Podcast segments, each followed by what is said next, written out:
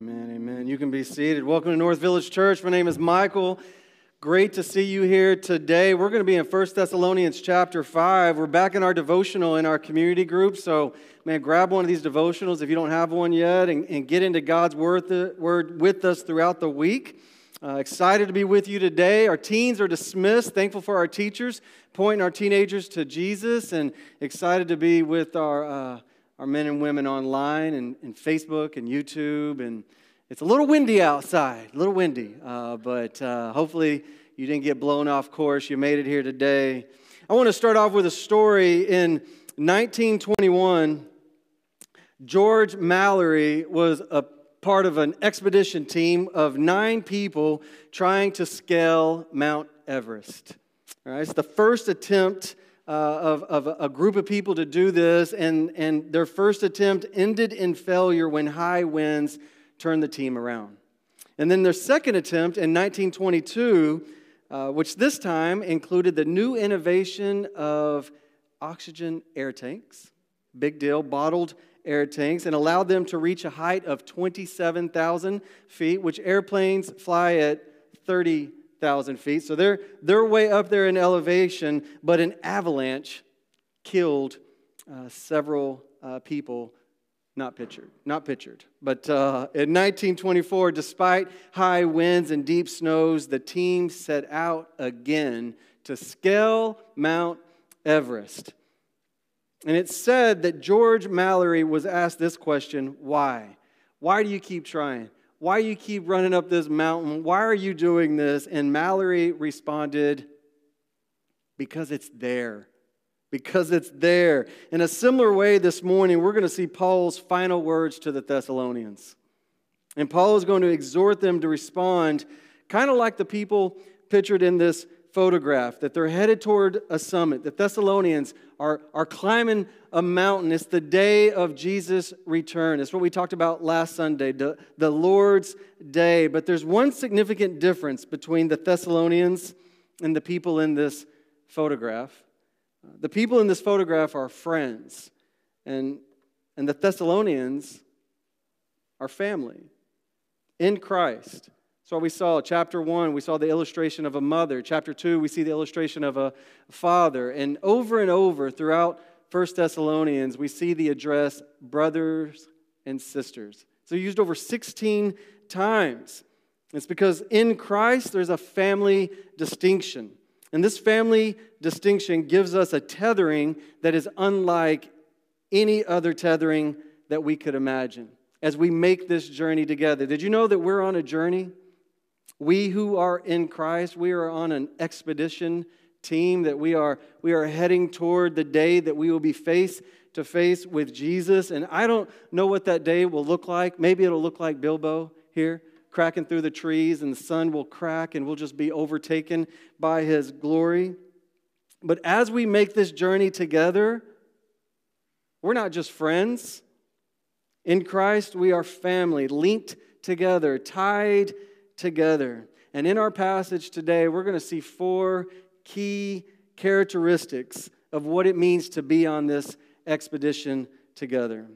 Now, when you read the passage on your own, there's like 17 characteristics, but for the sake of time, we're just going to cover four. And the first one is pastoral authority, church community, personal growth, and then a final charge. So let's talk about our first key here pastoral authority.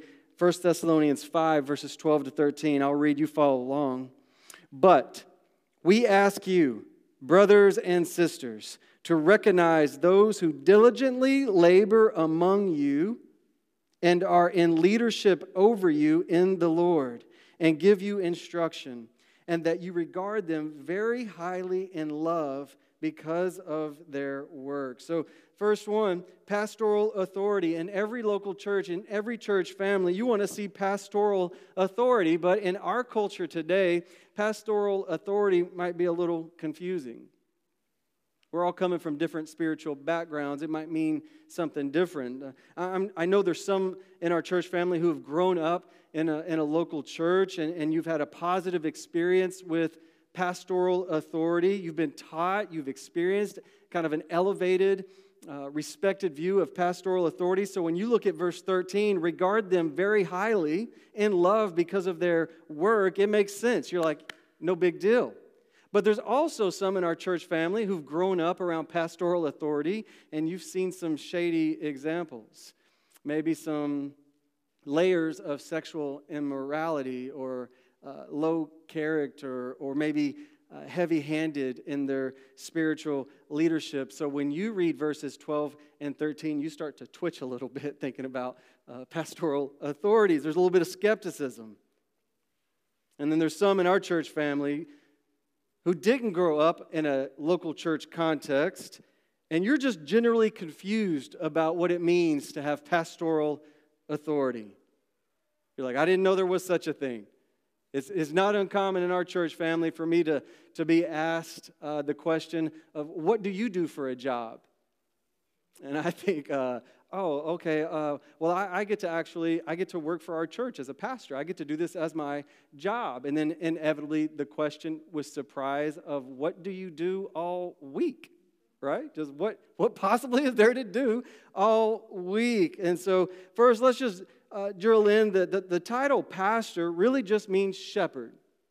Right? The same way a shepherd takes care of physical sheep, uh, in Scripture, we see pastors are given the responsibility to, to take care of the, the sheep of the local church spiritually, right? Their spiritual needs that that, that pastor uh, cares for. So let me give you three verses to write down in your notes. That pastoral authority, it's, it's never out on their own. That really the, the, the pastor is just coming under the leadership of the ultimate pastor, which is Jesus. So the first verse you want to write down is John 10. Jesus says, I am the good shepherd. That Jesus refers to himself as the ultimate shepherd, and every pastor is just functioning under his leadership. And then in 1 Timothy 3, we see characteristics of a pastor. That you're not just kind of out on your own, just calling yourself a pastor. There's qualifications that we see in Scripture. And so your third verse is Hebrews 13, that teaches that pastors will be held accountable by Jesus. So that pastors are simply pointing themselves to Jesus and then the sheep to Jesus. And then one day, because of Hebrews 13, we know that pastors are going to be held accountable. That one day pastors are going to stand before Jesus and he's going to ask pastors, What did you do? How did you care for my sheep? How did you steward that pastoral authority? You never want to be in a local church where Jesus isn't the ultimate shepherd. That the pastor isn't pointing himself and you to Jesus.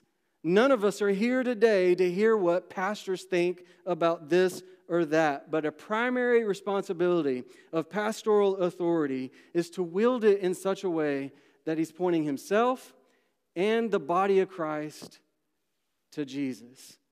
Therefore, the Apostle Paul writes, Regard them highly in love because the pastor is the one who's spiritually fighting for you.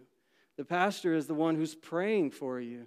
The pra- pastor is the one who's challenging you and encouraging you and sometimes leaning in on you so that over time, the church family, this expedition team that we're in together with, is getting stronger and healthier as we make our journey. Personally, I can tell you, I think one of the greatest characteristics of our church family is a, a great love for verse 13. There are many examples of uh, men and women and children in our church family that are appreciating pastoral authority. You're inviting pastoral authority into your life. It would be easier for you to go to another church and be anonymous and kind of float in and float out. But constantly, you, you, you grab me and you tell me, hey, hey, I want pastoral authority in my life. I want to be challenged. I want to be sharpened. I want to be pressed in on. I want my life pointed toward the kingdom of God, and left alone, I will drift. And so I want you pressing in on my life. Praise God. Praise God. That's a gift of His grace in our church family, living out verse 13. So, first, if we're going to scale this mountain to Jesus' return, if we're going to make this expedition together, we must have a high regard for pastoral authority. Let's look at our second subpoint church community. Look at verses 13 to 15. Live in peace with one another. We urge you, brothers and sisters, admonish the unruly, encourage the faint hearted, help the weak, be patient with everyone. See that no one repays another with evil for evil, but always seek what is good for one another and for all people. In verses 14 and 15, we see the importance of our relationships with one another. Right? The local church isn't just pastoral authority. Right? We don't want to be on this expedition, on this journey just with pastoral authority. We want to have healthy relationships with one another. That's why in verse 14, Paul writes, We urge you, brothers and sisters, admonish the unruly. That word unruly means insubordination. That insubordination, it isn't just with pastoral authority, but we can be insubordinate with one another. And when we are, it'll break down the health of our team as we give ourselves over to gossip and slander and division. It's going to splinter us, right? As a team, we're not going to be able to press forward into that journey. This is why in our church family we have this yearly focus. Every three years we rotate through these areas. And you notice one of the North Village Church, every three years we spend 12 months just talking about having healthy relationships with one another. And then, if you come to our newcomers' lunch, we walk you through a packet that introduces Matthew 18 that acknowledges we're going to have conflict with one another. And, and we need to either extend forgiveness or we need to reconcile and be led to forgiveness so that we can have healthy relationships with one another. And then we cover it again, Matthew 18, in our partnership class, because we want to have healthy relationships with one another. It would be weird for us to gather on Sunday with our hands lifted in worship in honor of God's glory and then hate the people on our left and right wouldn't it? That would be weird. So, God's word charges us pursue healthy relationships with one another.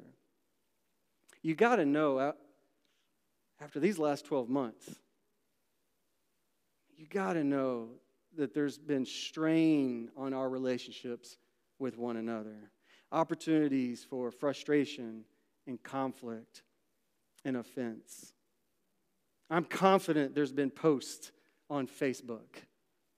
In our isolation and our separation, all we had was Facebook.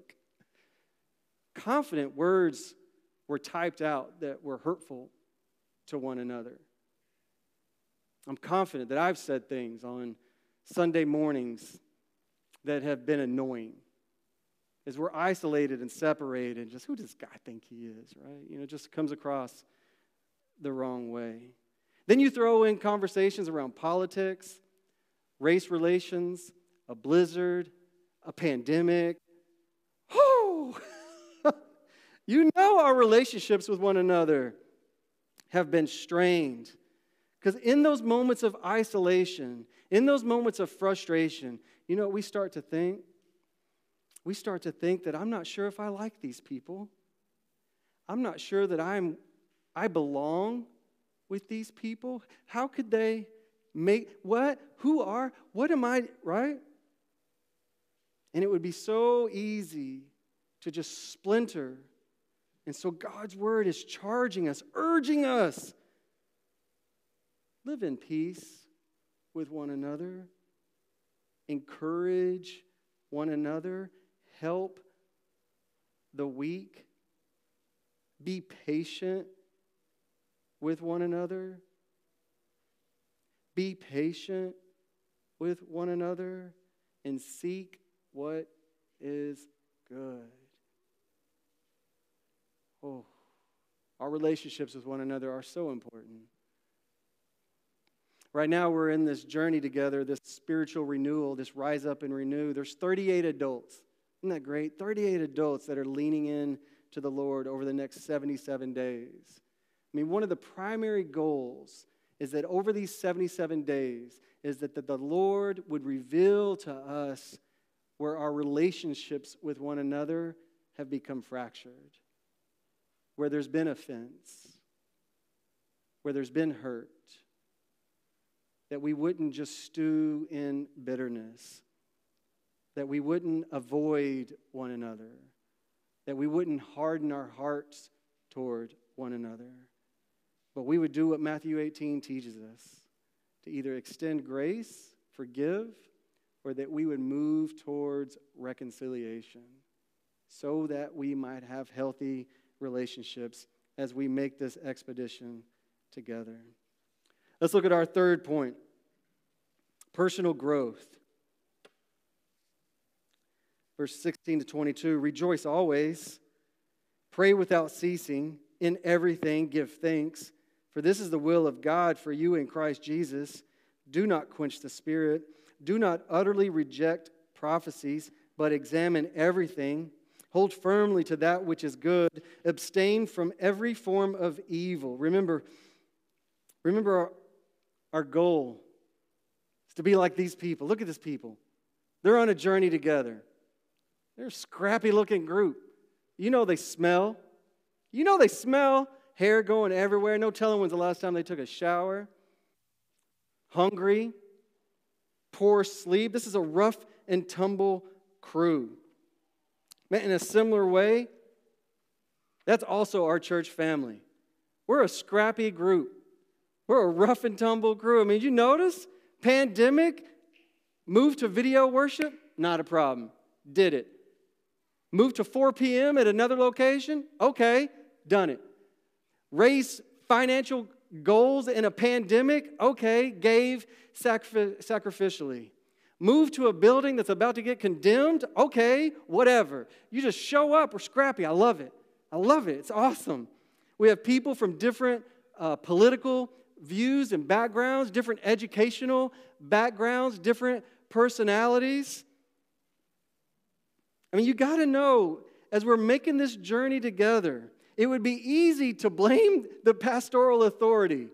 I mean, the reason my marriage is struggling, the reason I'm frustrated, the reason the sin is in my life, the reason, ah, uh, it's that pastor. It'd be so easy to point the finger, right?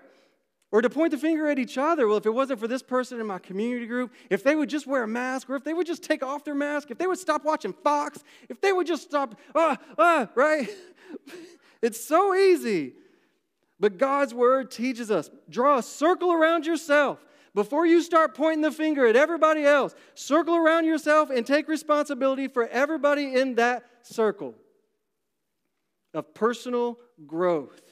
In verses 16 to 22, there's a number of characteristics of what it means to personally grow, to take personal responsibility. But today, I'm going to give you 11 diagnostic questions for your personal growth, for our personal growth. You might be thinking, that's a lot. It is. And so, right now, I just want you to write them down. Put a reminder in your phone to go over these questions later but just write them down, take a picture, find out a way to get these questions so that you can go over them later. Rise up and renewers, right? 77 days. We're doing three fast, three hours out on our own. This would be a great, great time to go through these questions. So let's look at a couple of them. Number one, in what ways are you showing an increasing commitment to worshiping and glorifying God in your life? An increasing commitment time in God's Word, a love for others, an increasing commitment to prayer, an increasing commitment of peace and joy in your life. The easiest thing to do is to kind of look back and evaluate ourselves yesterday. But really, you want to look back over the last year, over the last five years. And when you look at your life, do you see a trend upwards? Right? There might be some hiccups and valleys, along the way, but do you see a trend upward? There's an increasing commitment for worshiping and glorifying God. Number two, how do you see your relationship and desire to be with God growing deeper? Do you see a, a longing to obey God's word? a desire? Is community groups, Sunday worship, devotional time, is it, is it drudgery? Is it obligation? Or is it delight? Is it life giving? Are you see an increasing, deepening desire to be with God's people, to spend time in prayer? How are you learning more about who God is and what He commands? How are you becoming more familiar with Scripture? More familiar with His attributes, God's attributes? Are you taking time to take in content? Right? The Holy Spirit is amazing but it's not often that we grow through osmosis. You know, we can't stick the Bible under our pillow and then in the middle of the night it just soaks in. We have to have time where we're taking in content, we're learning deeper things about God. Number four, in what ways are you recognizing and confessing sin in your life and repenting of it by the power of the Holy Spirit? Do you love repentance? It's the kindness of the Lord that leads us to repentance. That's why we rally around the gospel in community groups Sunday morning. It's the kindness of the Lord that shows us our sin. We don't have to hide from it, we don't have to run from it. We, we turn from it, we acknowledge it, we confess it in repentance.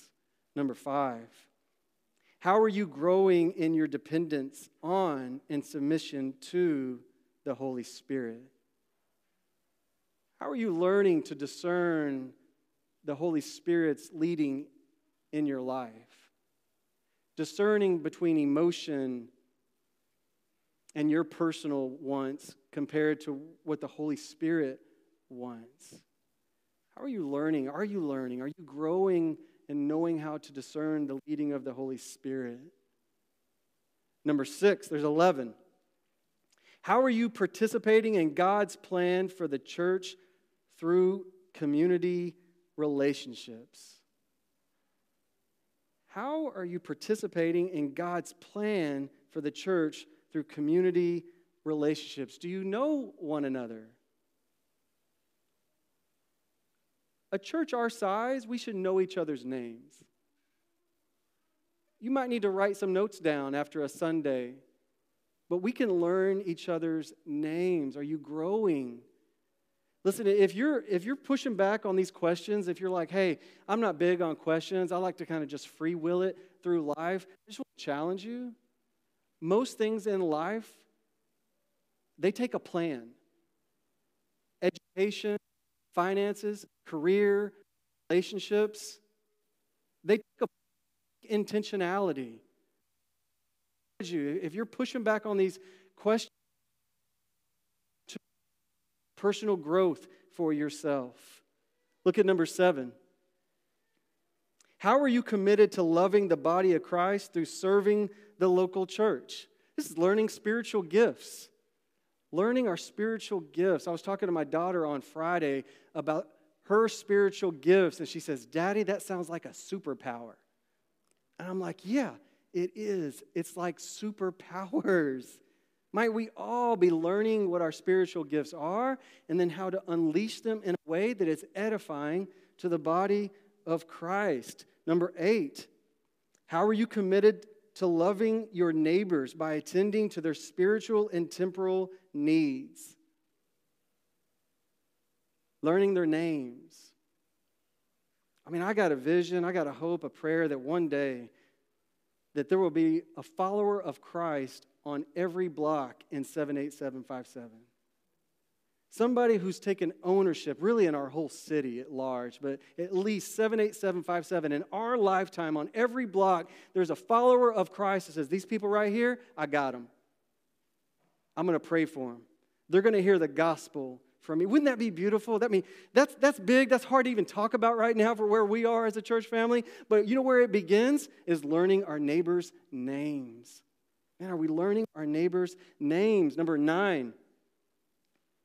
Where are you investing your treasures, eternal or temporal? We're just buying new stuff to have new stuff. Nothing wrong with new stuff, but that stuff's going to fade away. We want the bulk of our resources, our time, our talent, our treasures going to the eternal. Number 10, how do you see an increasing burden for the lost impacting your life? Do you know lost people? Do you want to know lost people? Are we making movement towards lost people?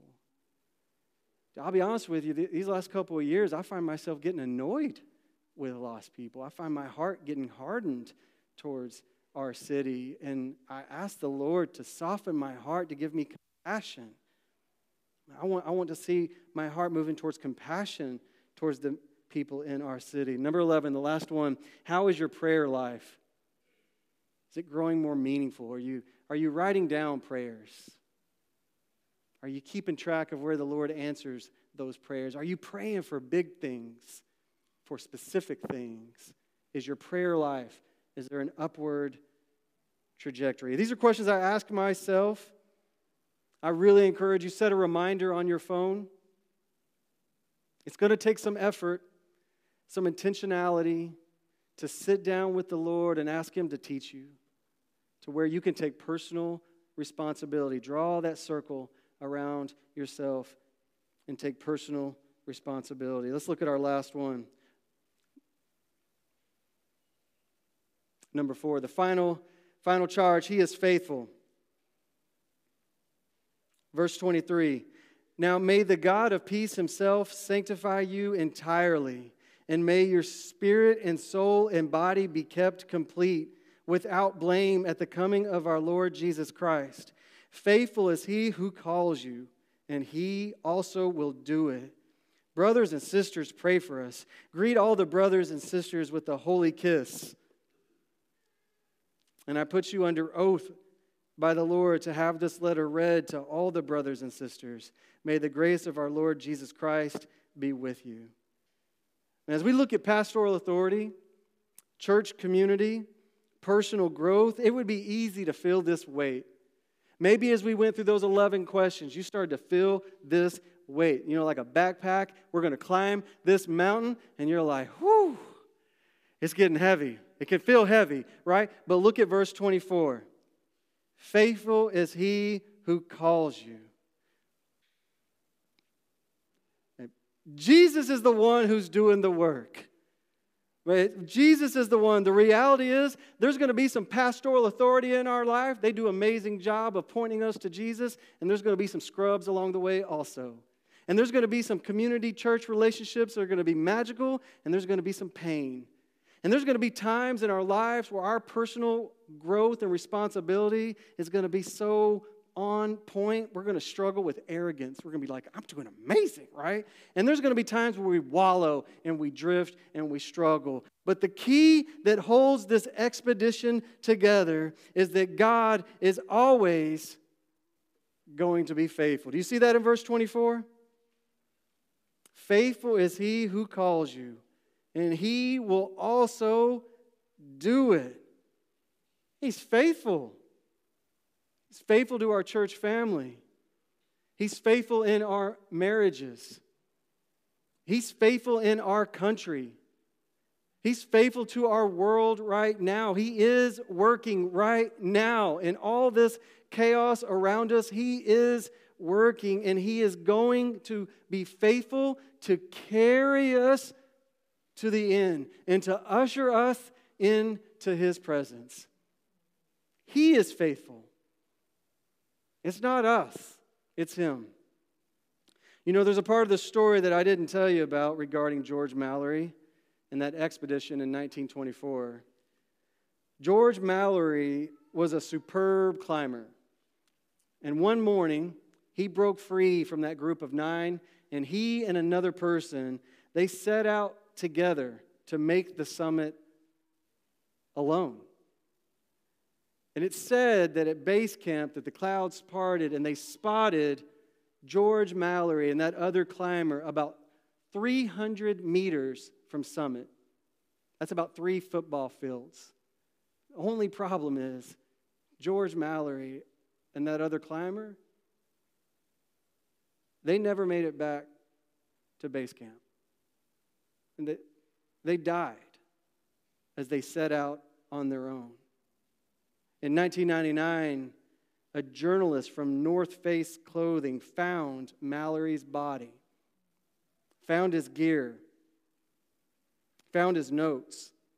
And the journalist wrote Mallory's head was faced uphill. You can Google it, you can see the picture.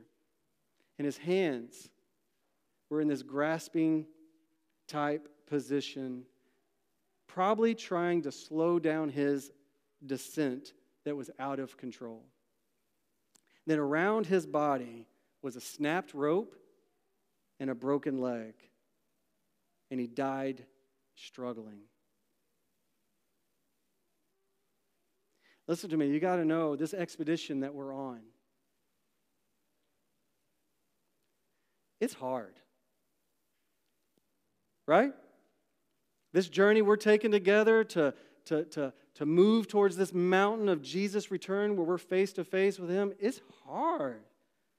I don't know what these televangelists on TV are talking about. Just every, you know, smiles like it's, it's hard. It's hard in my life. Like there's storms, there's challenges, there's, there's good things, but it's, it's hard and it's challenging.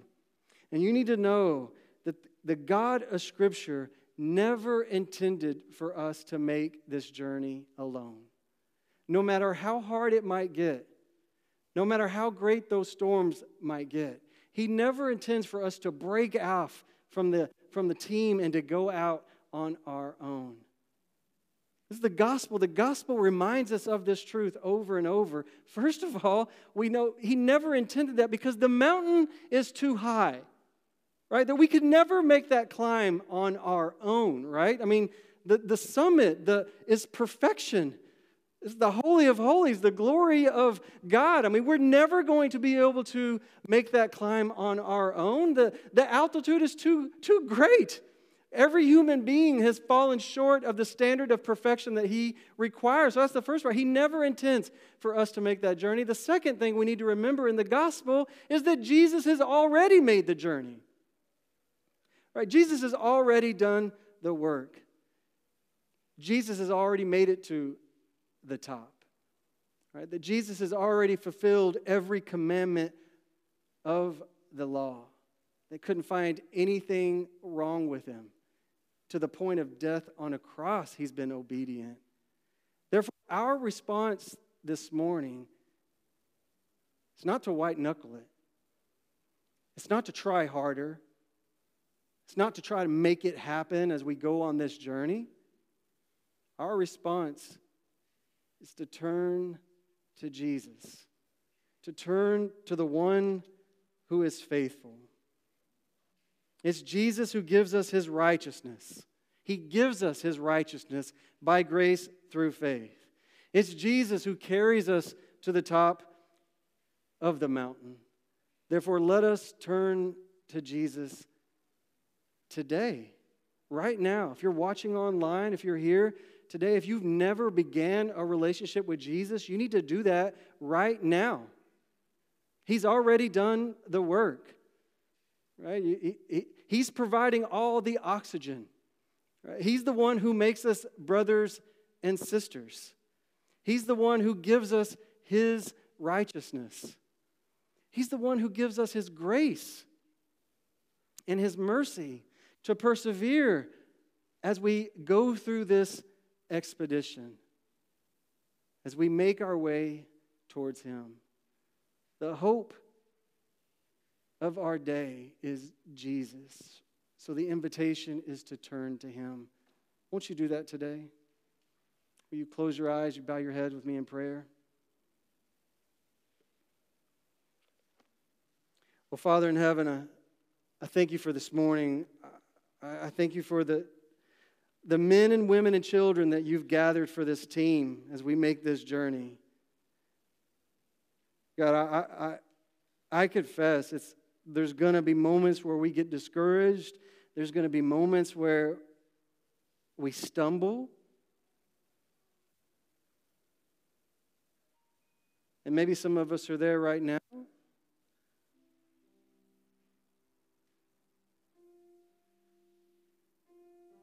I pray in the name of Jesus that you would that you would help our hearts to see the hope that's in Jesus.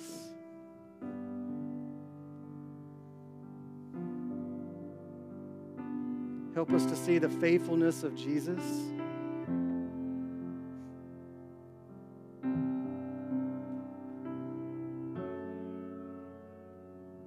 And that you would strengthen our church family, you would strengthen our team as we make this expedition.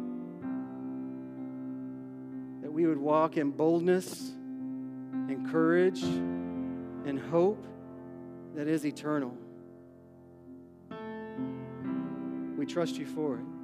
It's in Jesus' name. Amen.